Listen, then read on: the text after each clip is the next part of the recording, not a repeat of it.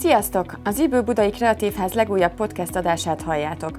Kajzer Vizi Kata vagyok a ház művészeti vezetője. A Magyar Kortás Képzőművészeti Szintéről szóló beszélgetés sorozatunk most következő adásában Nemes Márton festőművész és Spengler Katalin műgyűjtő gondolatait fogjátok hallani külföldi megmérettetésekről, centrumról és perifériáról, a műtárgyakba bezárt energiáról. Ne féljünk az érzésektől, ne féljünk a művészettől, ezt üzenik mindketten, tartsatok velünk! Három és fél éve volt nagyjából, hogy elhagytam a kis hazát, és én erre készültem már egy ideje, hogy jó lenne valami változás, valahogy mindig azt éreztem, hogy, hogy én nagyon szeretek itthon lenni, de azt éreztem, hogy valahogy ez így, mint hogy, nem, hogy ez ilyen nagyon kényelmes, mint hogy ilyen túl könnyű lenne, vagy, vagy nem tudom, hogy ilyen elkezdtem valahogy az, azután menni, hogy, hogy, hogy hol, hol, hol van még az a, az a tér, ahol én még tovább válhatok, vagy, vagy haladhatok előre, meg azt kezdtem el érezni egy időben, ezt mondtam már többször, hogy azt éreztem, hogy, hogy látom, hogy mi zajlik a világban, hogy látom a kortás ezt elmegyek Biennálére, vagy Artfairre, vagy nézek a neten, az Instagramon, ki mit csinál, de hogy mint hogy egy picit úgy nem igazán érteném, hogy, hogy ez hogyan is van. És amikor elutaztam valahova, akkor mindig azt éreztem, hogy fú, itt mennyi minden, mennyi, mennyire más, meg beszéltek más művészek, hogy úristen, mennyi másféleképpen hozzá lehet állni művészethez, de mindig azt gondoltam, hogy akkor én visszajövök, akkor én visszahelyezkedek az én saját nézőpontomba. És az, az, az, az nagyon elkezdett engem érdekelni, hogy mi van, hogyha én tényleg helyet változtatok, hogy ez lenne hatással arra, amit én csinálok, és uh, ez, ez bejött. Meg hogy miért London, ez, ez, ez, ez olyan volt, mint a, hogy mondjam, tehát ez a, a kicsit volt benne egy ilyen lútri, hogy én, amikor ezt kitaláltam, hogy oké, okay, megyek, én akkor írtam az összes embernek, akit akkor ismertem, aki bármilyen szinten külföldön élt, vagy galériás, vagy művész, vagy kurátor, akár, hogy én szeretnék dolgozni, tehát hogy én szeretnék asszisztense lenni egy művésznek, és ahova nekem helyem lenne, én oda elmegyek. És akkor ez volt, a, ez volt az, az egy, egyetlen egy dolog, hogy bárhova elmegyek, csak ne Londonba. Tehát szar az idő, 11 millió ember, fél millió magyar, nem akartam én lenni az 1 millió modik közép-európai takarító, és valahogy így ez lett. Tehát, hogy a, lett volna a Sterling Ruby, egy nagy példaképpen, ő, ő Los Angelesben, hozzá volt egy közös barátunk, és ott mit tudom, ez dolgozik, azt hiszem 40 asszisztens, pont nagyon mozgást. Akkor, amikor ez volt, akkor pont nem lett volna hely, de azt mondták, hogy ha várok egy ilyen fél évet, akkor biztos, hogy elmegy valaki, és akkor menjek ki, és akkor csináltam egy interjút, és akkor erre lenne szansz. De aztán azt éreztem, hogy, hogy most elmegyek Amerikába, azért ez egy hirtelen tök nagy vállalás, meg akartam volna tanulni is, még egy kicsit felsőoktatásban, és akkor jött ez a, a Kárkostyáron keresztül lényegében, hogy ő mondta azt, hogy akkor van Henry Hudson nevű művész, akivel ő épp akkor dolgozott, és hogy a Henrynek kell most pont asszisztens. És akkor írt a Henrynek, és akkor én kimentem, találkoztam Henryvel, nagyon örült, és akkor ilyen nagy szeretettel fogadott. És akkor így kerültem Londonba asszisztensnek jelentkeztél különböző kortárs művészekhez, már ez önmagában azt jelenti, hogy valami más nézőpontból nézted a kortárs művészetet, mert...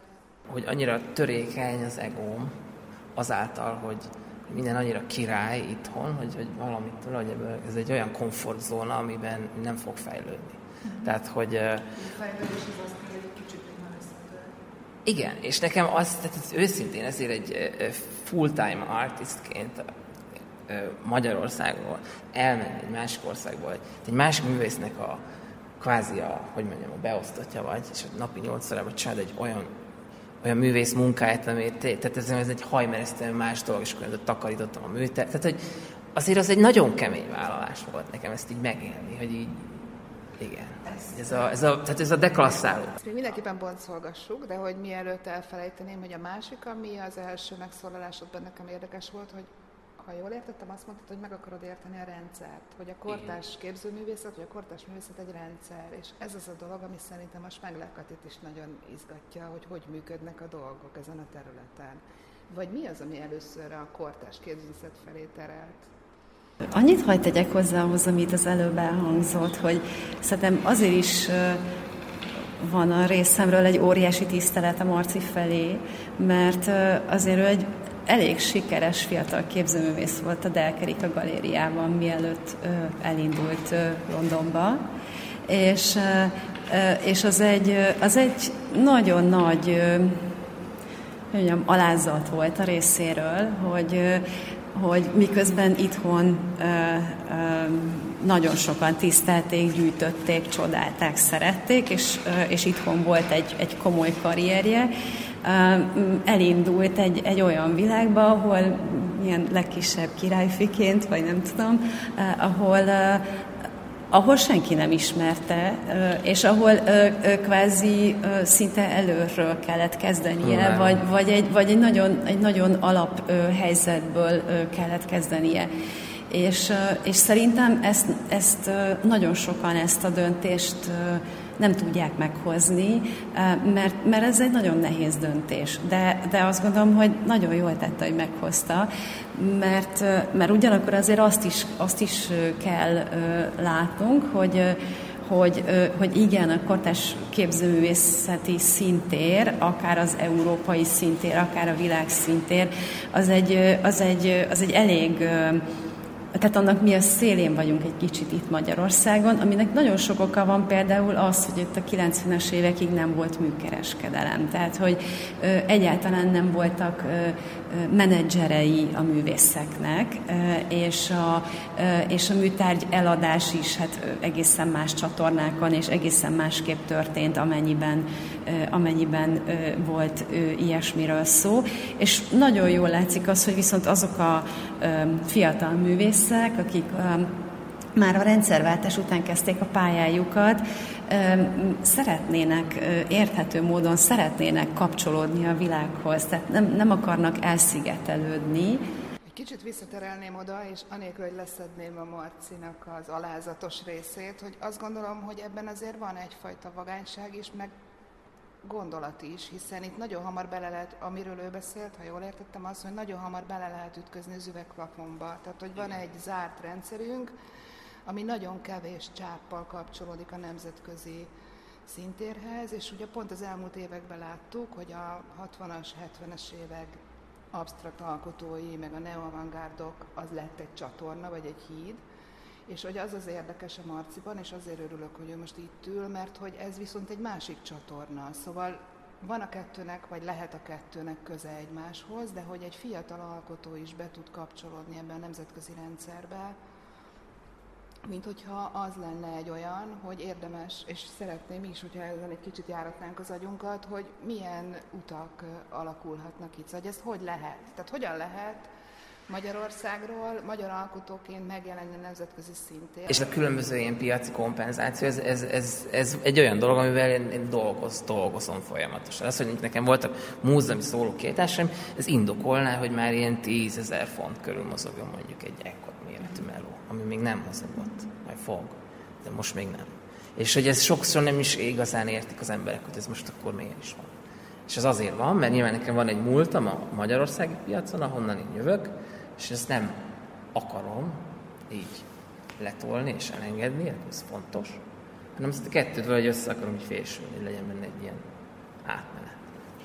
Azt gondolom, hogy, hogy olyan műgyűjtőnek, aki aki igazán hosszú távú értékeket szeretne a gyűjteményébe, az, hogy, hogy egy művésznek azért magasabb az ára, vagy azért emelkedik az ára, mert, mert magáénak mondhat egy ilyen külföldi jelenlétet, és mert külföldi galériája is van, ez, ez mindenképpen bizalommal kell, hogy eltöltse a gyűjtőt. Tehát az, az, aki értelmesen vásárol, és racionálisan végig gondolja a jövőt, annak, annak ezt értékelnie kell, és is szempontból közelítek, ami a műtárgypiacon azért eléggé adekvát, akkor is azt kell, hogy mondjam, hogy, hogy, hogy ha végig gondolom azt, hogy milyen külföldi galériákban, milyen külföldi kiállításokon jelent már meg, illetve milyen lehetőségek előtt áll, akkor, akkor, akkor mindenképpen azt kell, hogy mondjam, hogy bizalmat szavazok neki,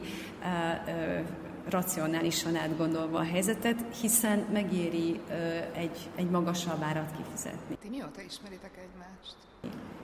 2000-es évek. Szerintem még 2015-ben beszélgettünk így először, amikor volt ez a New Yorki rezidencia dolog a, a Krisztián. Én sokkal régebb óta ismerem a Marci képeit. Mióta ő a Delkerika, mióta, mióta a Marci a Delkerika galériával dolgozik együtt, én azóta ismerem a képeit személyesen valamivel később ismerkedtünk meg. És mi az, ami megfogott benne? Az fogott meg, hogy egy olyan új, új hangot képvisel, ami a korábbi Természetesen vala, valamilyen módon következik a magyar képzőművészet korábbi generációiból, de azért alapvetően mégis egy, egy mindig is egy nagyon más, más irányba lépett el.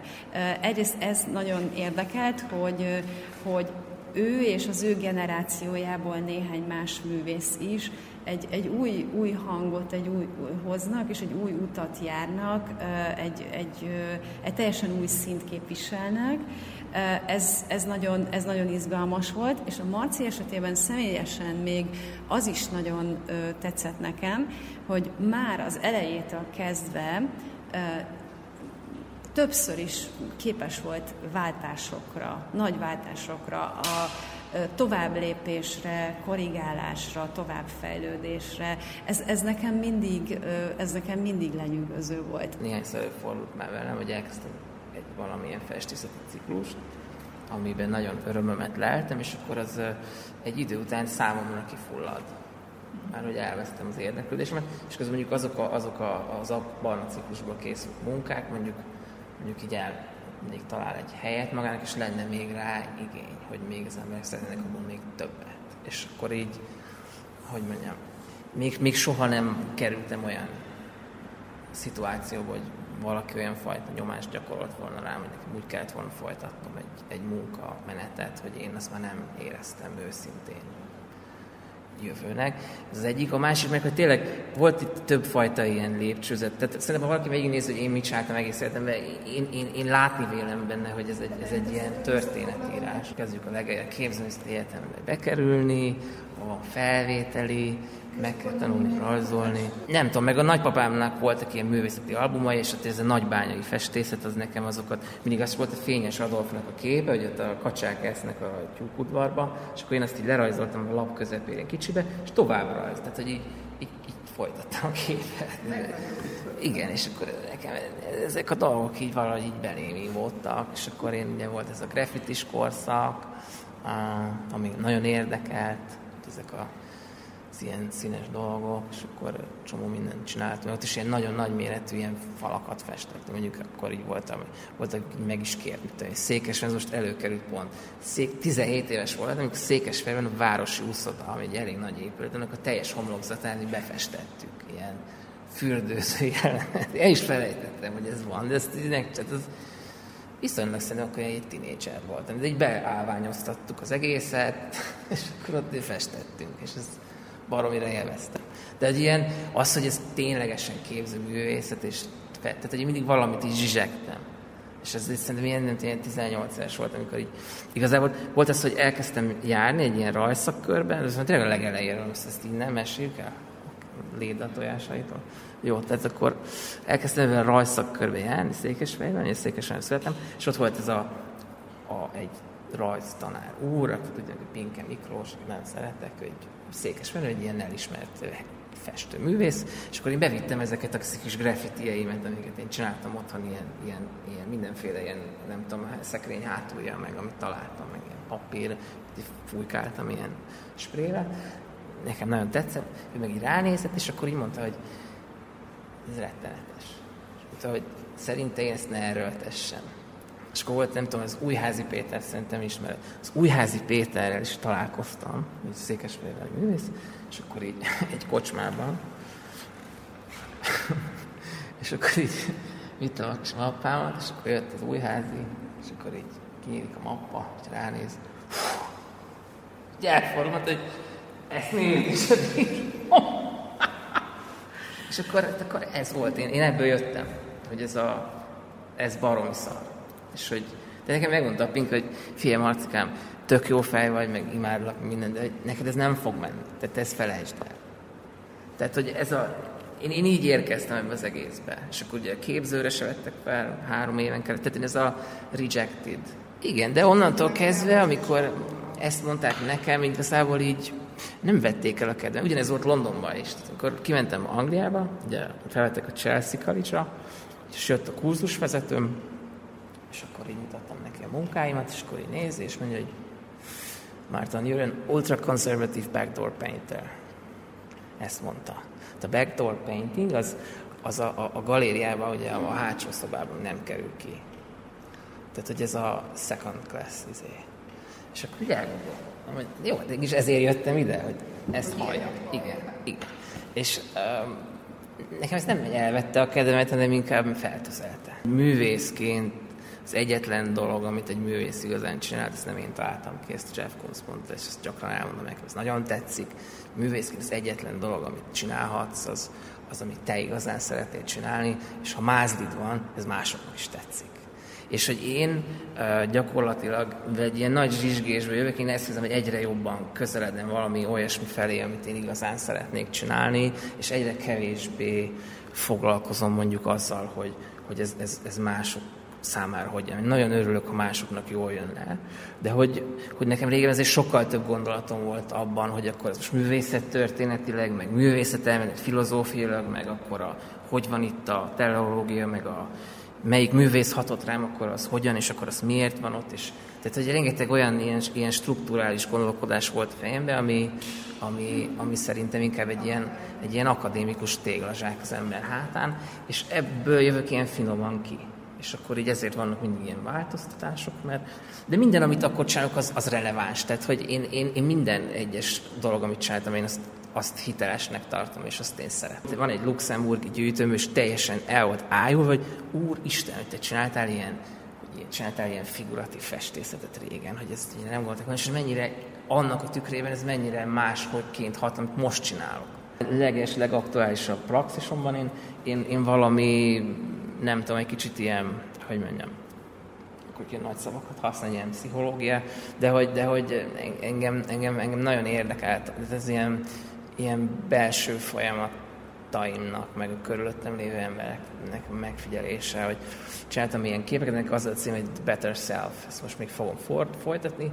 Ez egy ilyen, ilyen eldőlt, ilyen trapézusan megborult kép, amire vannak ilyen ráépített ilyen fém elemek, amik kvázi visszahúzzák egyenesbe ezt egészet. De ha ránézik, igazából tökre borul az egész kép, de azért ott vannak az elemek, tökre, tehát ki van egyensúlyozva az egész. És hogy én ezt éreztem például a karantén alatt, hogy amúgy én iszonyatosan jól volt, amikor ez volt, de egy hirtelen egy megszűnt körülöttem a világ, elkezdtem iszonyatosan rosszul lenni. És így mindenféle módon próbáltam meg magamat így visszahúzni ebből a, ebből a mélységből. És ezért találtam ki ezt a sorozatot, hogy ez az elbillenő deviz. Tehát egy olyan tehát engem ami igazából így át, tehát hogy egyre inkább, hogyha így fogalmaznék, mindenképpen be van valamilyen ellentmondás, vagy valamilyen ilyen egyensúlykeresés. Tehát, és egyre puritánabb ezt ki tudom mondani, hogy engem az érdekel, hogy bennem a méretetlen mennyiségű energia, szeretet, és ezt oda bele akarom rakni abba a kis tárgyba, és hogyha ez sikerül, az, az, az ott van. Az, és ebben van egy ilyen, hogy mondjam, ez egy ilyen, ilyen hogy ilyen kicsit ilyen megfog fogalmazhatatlan, hogy ránézel egy, egy műtárgyra, egy élettelen tár, és az neked ad valamit. A Katitól azt kérdezzem, amit már kérdeztem az elején, de valahogy maradt egy hiányérzetem, hogy hogyan is lettél te műgyűjtő, vagy hogyan kerültél ezzel a világgal kapcsolatba, illetve hogy egyetértesz azzal, amit a Marci mondott, hogy ők beleraknak valami energiát, ami a másik oldalon, a befogadói oldalon meg valahogy mégiscsak kijön vagy hat. Tökéletesen egyetértek. Szerintem, szerintem abszolút kijön. Tehát, hogy nagyon érdekes ez a, ez a tapasztalat, hogy, hogy aki műtárgyakkal él együtt, az, az pontosan tudja, hogy, hogy ott, ott vannak a képek a falon, mondjuk, vagy szobrok a bizonyos helyeken, a térben, és akkor, hogyha egy kicsit néha úgy érzed, hogy ó, már először nagyon örülsz, aztán utána úgy érzed, hogy ó, már úgy megszoktam egy kicsit, már, már csak úgy messziről nézek rá, már, már nem is, hogy is van, most tényleg látom azt a képet, vagy nem látom, amikor minden nap ott vagyok mellette mondjuk egy-két-három-négy éve, és akkor, és akkor egyszer csak hirtelen elkérik kölcsön egy kiállításra, és elkerül onnan, és akkor, akkor érzed meg, hogy, hú, nagyon is, tehát hogy annyi év után is, mikor már azt is gondolod, hogy, hogy, hogy nem hat rád esetleg minden nap, akkor is hat,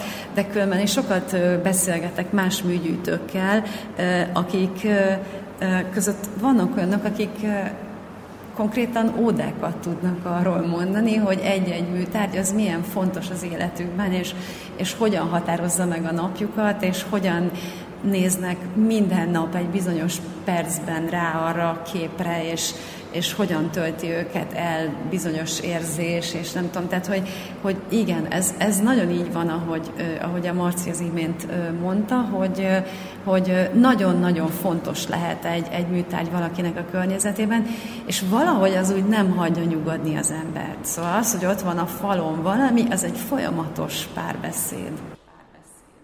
Hogyan kezdődött? Mi volt az első mű, amit megvettetek? Vagy ki találta ezt ki, hogy ti nektek gyűjteményetek legyen a férjeddel?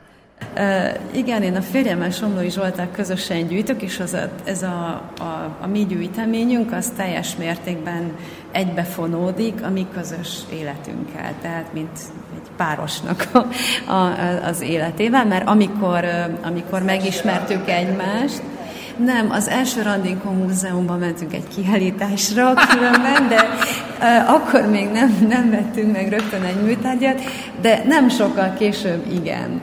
Um, de ez egy, ez egy érdekes folyamat volt, mert uh, uh, mi a, a rendszerváltás idején szereztük meg a diplománkat, és lényegében így a rendszerváltás utáni politikai korszakba kezdtünk el dolgozni, és akkor találkoztunk is, tehát így a 90-es évek leges legelején, és Hát ez egy nagyon izgalmas időszak volt, mert akkor indult az egész műtárgypiac, akkor, akkor lettek galériák, akkor lettek aukciós házak, és egy, egy nagyon érdekes folyamatnak a kellős közepébe csöppentünk, azáltal, hogy a Ugye a férjem édesapja, aki jó anyagi helyzetben volt, ugye mi még elég fiatalok voltunk, és ez azért még nem, nem teljesen volt így, de az ő esetében ezt már elmondhatjuk, pontosan a nagybányai képeket mm. kezdte el gyűjteni, illetve a, a tulajdonképpen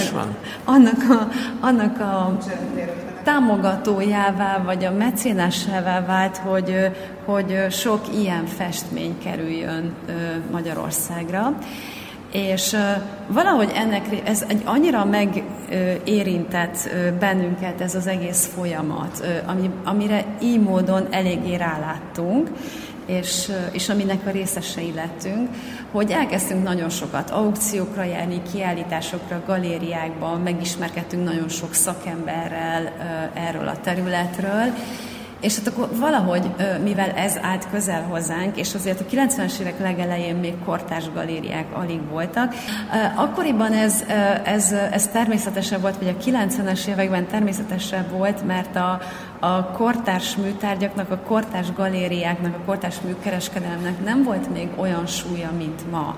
Alig volt néhány galéria, kettő, három, négy, és ezek eléggé um, hogy mondjam, kicsit ilyen elzártan működtek, tehát nem tudtak nagyon nagy publicitáshoz jutni, a, a művészeket se ismerték nagyon sokan, tehát tehát, hogy, hogy akkor ez még nem volt természetes. Szóval mi elindultunk ezen az úton, de nagyon hamar megértettük, hogy ez nem a mi útunk. Tehát kicsit több izgalomra vágytunk, vagy, vagy hogy mondjam, szóval pont ezekre az impulzusokra, amik, amiről mesélt a Marci, hogy, hogy, hogy több közünk legyen képekhez, hogy az, az, az valahogy közelebb legyen hozzánk, jobban rólunk szóljon, jobban a mi életünkről szóljon.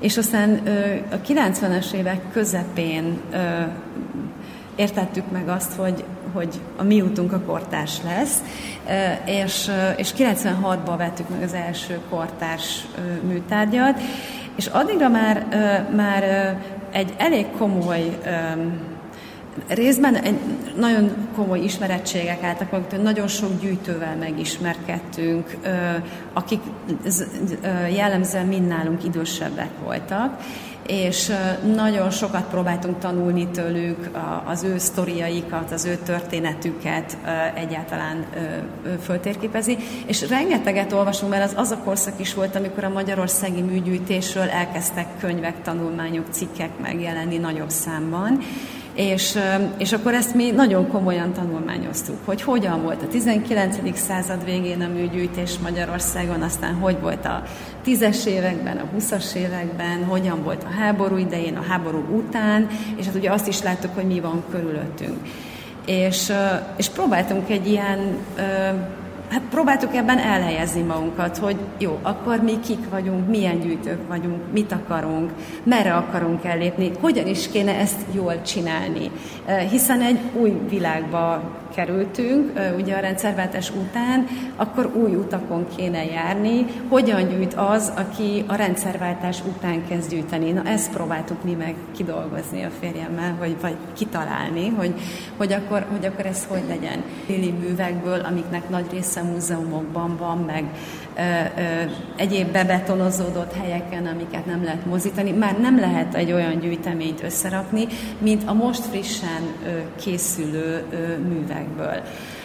Aztán nagyon fontos volt számunkra az, hogy, hogy, hogy nem lehet izolálni a magyar művészetet. Tehát, hogy a, a, a háború utáni évtizedekben, ugye a szocializmus évtizedeiben azért volt egy elég mesterséges izoláltság, ami, ami tulajdonképpen még ma is érezteti egy kicsit a hatását. 96-ban kezdtük, ugye vettünk meg az első kortás műtárgyunkat, és már 97-98-ban elindultunk külföldre, és, és elkezdtük elkezdtünk ismerkedni nagyon módszeresen a, a, a nemzetközi művészeti világgal.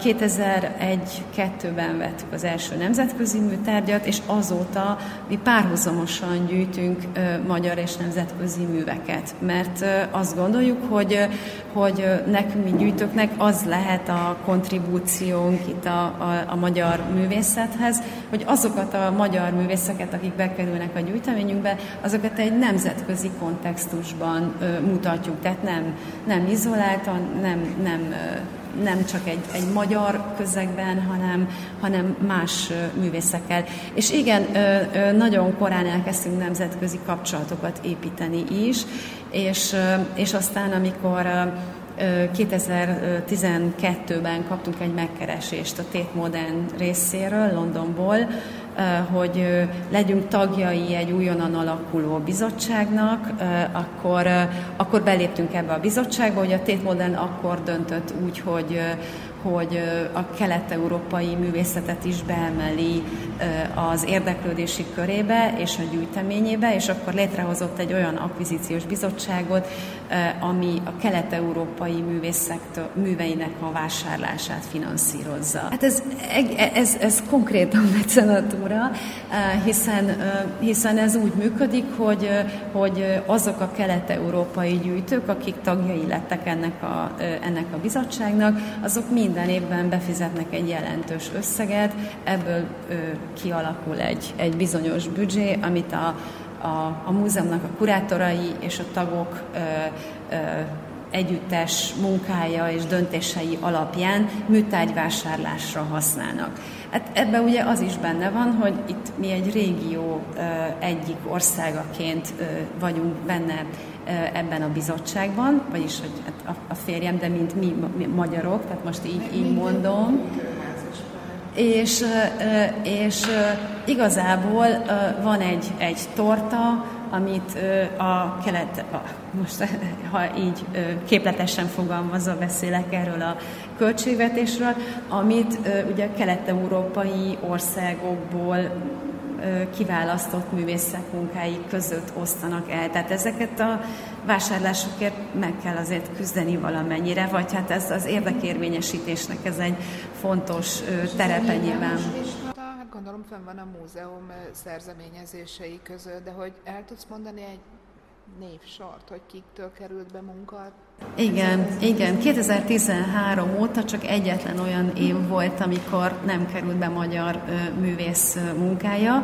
A legelső évben még egy ö, ö, Kepes György munkája került be, aki ugye külföldön ö, ö, élt ö, világhírű ö, magyar művész, de attól kezdve főként olyan művészek, akik itt élnek. Tehát Maurár Dórával például a kapcsolat, kapcsolata a Tét Modernnek 2013-ban kezdődött, Pontosabban még előbb, mert már a 80-as években a, a Dórának valamilyen kicsi munkái bekerültek a, a gyűjteménybe, de személyes kapcsolat vele nem volt, és hanem 2013-ban, amikor a, a bizottság ide látogatott két napra Budapestre, a kurátorokkal együtt, akkor szerveztünk meg egy látogatást a Dóra műtermébe. Tulajdonképpen ez a mostani kiállítás, ami így a Covid miatt furán van, meg nincs, ez ennek köszönhető. Igen, igen, igen. Hát azt mondom, hogy nem, természetesen nem csak ennek köszönhető, ez a Maurer Dóra művészetének és az ő nagyszerű személyiségének köszönhető, de, de a kapcsolatok, az, az a kapcsolatépítés az akkor kezdődött valóban. A, a múzeumban került még Bak Imrének egy jelentős festménye, Jovánovics Györgynek egy, egy, egy nagyon szép gipszmunkája, és a legutóbbi évben Erdély Miklósnak egy műve, illetve ajándékozások rév, és elnézést Ladik Katalint majdnem kifelejtettem, Ladik Katalinnak egy fotósorozata, és ajándékozások révén is, tehát azok a magyar tagok, akik a bizottságban vannak, ajándékozással is próbálták gazdagítani a, a, a gyűjteményt, és így került be Szent Jóbi Tamásnak egy műve, Szombati Bálintnak egy fotósorozata, és Kaszás Tamásnak egy, egy nagyméretű installációja, ami, ami azért különleges, mert mindenki, akit eddig felsoroltam, ugye a hazai művészetnek a, az idősebb generációjához tartozik, és a, és a neo-avantgárd korszaknak a, a nagymestereiről beszélünk. Kaszás Tamás viszont egy fiatal alkotó, és azt gondolom, hogy majd ezt a sort is szeretnénk folytatni, hogy fiatalabb művészek is bekerüljenek a, a tétbe. Most az ajándékozást elnézést, hogy remélem nem mondtam félreérthetően, tehát itt különböző tagoknak és különböző magyar gyűjtőknek az ajándékaiként kerültek be művek. A Kaszás Tamás mű az a, az a mi ajándékunk volt a férjemmel. És aztán, és aztán ennek lett a folyamánya az, hogy néhány évvel később Párizsból is érkezett egy kurátor Budapestre, aki szintén a régió művészete érdekelte, és mivel mi már a 2003-4-től kezdve eléggé ráláttunk arra, vagy 2004-5-től kezdve, hogy, hogy milyen fontos nekünk a régió, mert a régió részeként sokkal jobban lehet menedzselni a hazai művészeket, és sokkal jobban lehet olyan pozícióba kerülni, hogy, hogy, hogy segítsünk a, a, a hazai művészetnek a menedzselésében. Jelentős, hogy sikeres képzőművész. Egy olyan művésznek, mint te vagy, aki Budapestről jön. Hát figyelj, definiálni kell a sikert. Tehát, hogy például a sikernek van egy olyan ö, ö, olvasata, ami nem kötődik a pénzhez. Ez mondjuk például, amikor ö, van, van egy barátom, akinek adtam ö, egy festményt ajándékba, mert ő volt a Henry-nél a, a a stúdió director, vagy manager, egy olasz barátom, és kap, tehát amikor én eljöttem onnan, akkor én annyira szerettem őt, hogy én adtam neki egy ilyen kis képet, és akkor ezt kirakta otthon. És neki mondjuk a barátnője nem művész, de hogy a barátnője írt utána nekem üzenetet, hogy mióta az a kép ott van a hálószobában, ő neki jobban az élete, hogy minden nap fel kell ránézni arra a képre, és azt érzi, hogy, hogy itt valami van. És akkor én ezt azt gondoltam, hogy ha valamikor ez siker, Köszönjük, hogy meghallgattatok, tartsatok velünk legközelebb is, mert ne felejtjétek, a kortás izgalmas.